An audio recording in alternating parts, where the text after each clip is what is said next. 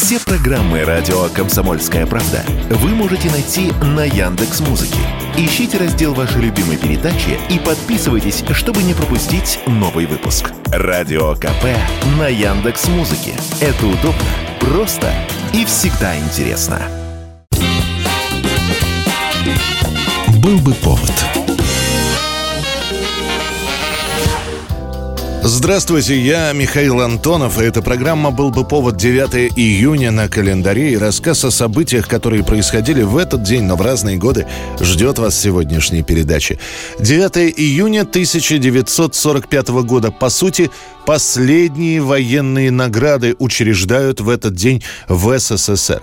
Несмотря на то, что Великая Отечественная война завершилась месяц назад, эти медали, учрежденные, еще найдут своих героев.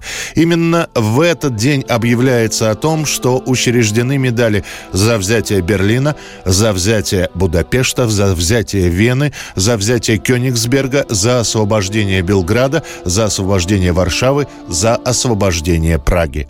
В боях за столицу Германии сотни тысяч советских воинов проявили самоотверженность и героизм. Медалью за взятие Берлина награждались организаторы, руководители и непосредственные участники героического штурма и взятия Берлина.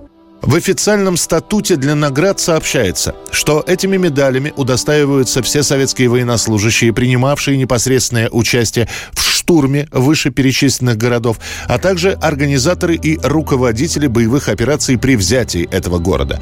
Некоторые из военнослужащих, уже демобилизованных, получат медали по прибытию домой. Их просто вручат либо в сельсовете, либо в городских партийных организациях.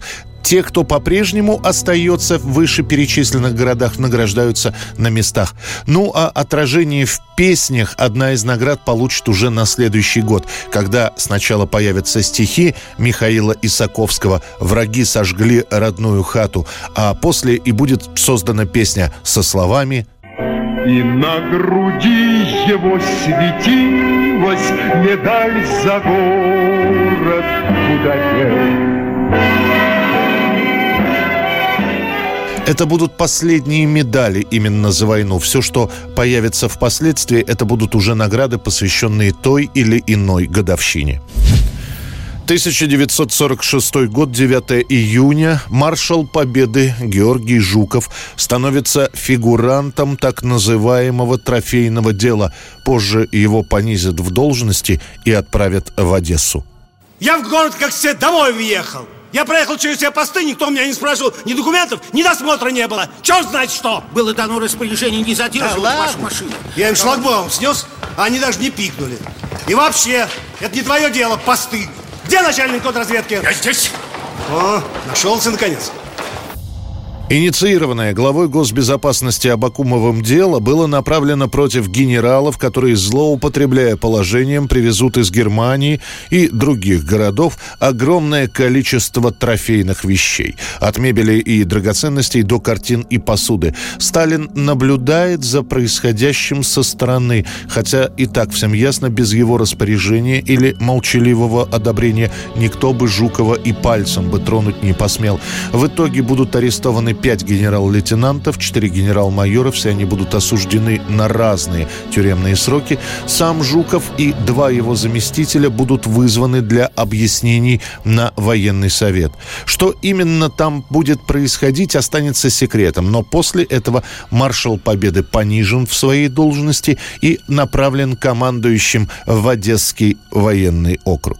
Останутся лишь некоторые записи с этого заседания.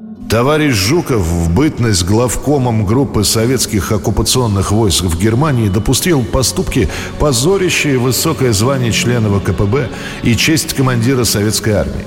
Будучи обеспечен со стороны государства всем необходимым, товарищ Жуков злоупотреблял своим служебным положением, встал на путь мародерства, занявшись присвоением и вывозом из Германии для личных нужд большого количества различных ценностей.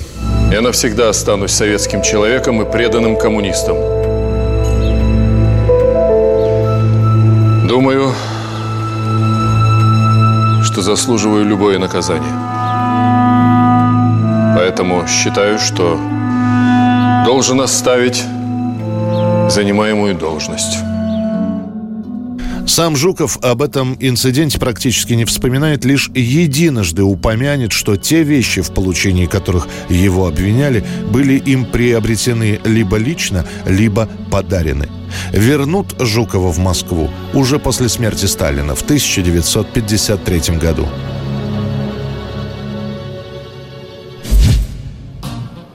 9 июня 1976 года. Газеты сообщают о новинке. Теперь мужчинам Советского Союза доступны новые часы мастеров Угличского часового завода. Появляются первые в СССР электронные наручные часы. Сборка часов. Для автоматизации это один из самых трудных производственных процессов. Посмотрите, какая прямо-таки ювелирная точность.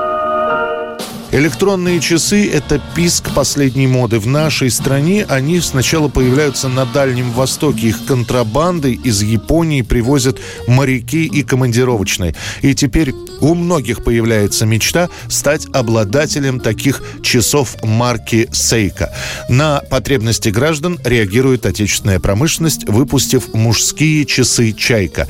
Чуть позже, в 80-х, модельный ряд расширит, появятся и женские электронные электронные часики. На самом деле первые образцы электронных часов выпускали за год до этого в Минске, но новинка оказалась бракованной, и первую партию приходится срочно переделывать. Лишь после Минская электроника станет практически самой популярной маркой в стране. Но и стоят такие часы, сделанные под японские, практически целую зарплату – 140 рублей. Это была, конечно, не Япония, но тоже статусная вещь. Ручная сборка серийных часов уходит в прошлое. Теперь роботы на конвейере собирают знаменитую чайку и быстрее, и точнее. До конца 80-х самые прогрессивные и с намеком на обеспеченность граждане предпочитают электронные часы. Остальные по-прежнему носят механику. 1993 год, 9 июня. Теперь самая популярная тема в кино – динозавры. Интерес к ним возрождает Стивен Спилберг, выпуская на экраны картину «Парк юрского периода». Ну а или все научные выводы, что они холоднокровные, опровергнуты? Перед нами теплокровное существо. И живет оно отнюдь не в болоте. И шея у него метров 7-8 длиной. У брахиозавра 9. 9 метров. От Спилберга все ждут зрелищного кино в духе Индианы Джонса. Однако его предыдущая лента «Крюк» про Питера Пэна была встречена, мягко говоря, прохладно. И Спилберг снова решает вернуться именно к кино со спецэффектами. Взяв за основу роман Майкла Крайтона, Спилберг делает настоящее развлечение для зрителей. Как раньше в его челюстях зрителей пугала акула, теперь это вышедшие из-под контроля динозавры и самый кровожадный из них – тиранозавр. Сами актеры на фоне зеленого экрана отснимутся очень быстро. Далее Спилберг процесс создание парка юрского периода будет контролировать уже с другой съемочной площадки. Он параллельно снимает список Шиндлера. Главная задача – сделать динозавров реалистичными. Этим занимается студия его друга Джорджа Лукаса. Они отвечают за компьютерные эффекты. Часть динозавров – это куклы, чуть ли не в натуральную величину, напичканные электроникой. Все остальное – компьютерная графика. Давайте уйдем отсюда. Посмотрите, как он ест. Пожалуйста. Спорим, вы такого в жизни не увидите. Да. Убегаем. Ладно. Пригнулись и за мной. Вышедший летом 93-го парк юрского периода «Лидер проката». Снятый за скромный по нынешним временам 60 с небольшим миллионов долларов, лента соберет в мировом прокате почти миллиард и запустит моду на динозавров. Их фигурки после фильма продаются везде. 1993 год, 9 июня, начиная с лета, практически повсюду в нашей стране звучат песни с альбома 24-летней певицы Анжелики Варум. Если первая пластинка, выпущенная два года назад, проходит практически незаметно, с альбома «Ля-ля-фа» половина песен – потенциальные хиты. На дискотеках до ума помрачения крутят «Симфонию дождя», ту же самую «Ля-ля-фа», «Художника», что рисует дождь и, конечно, «Городок». В конце 93-го Анжелика Варум будет названа одной из самых популярных певиц в стране. Это была программа «Был бы повод» и рассказ о событиях, которые происходили в этот день, 9 июня, но в разные годы. Очередной выпуск завтра в студии был Михаил Антонов. До встречи. Ах, как хочется вернуться, ах, как хочется ворваться в городок.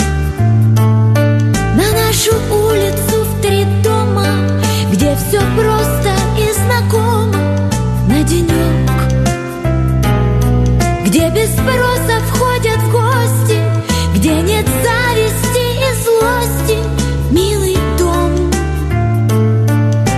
рождение справляют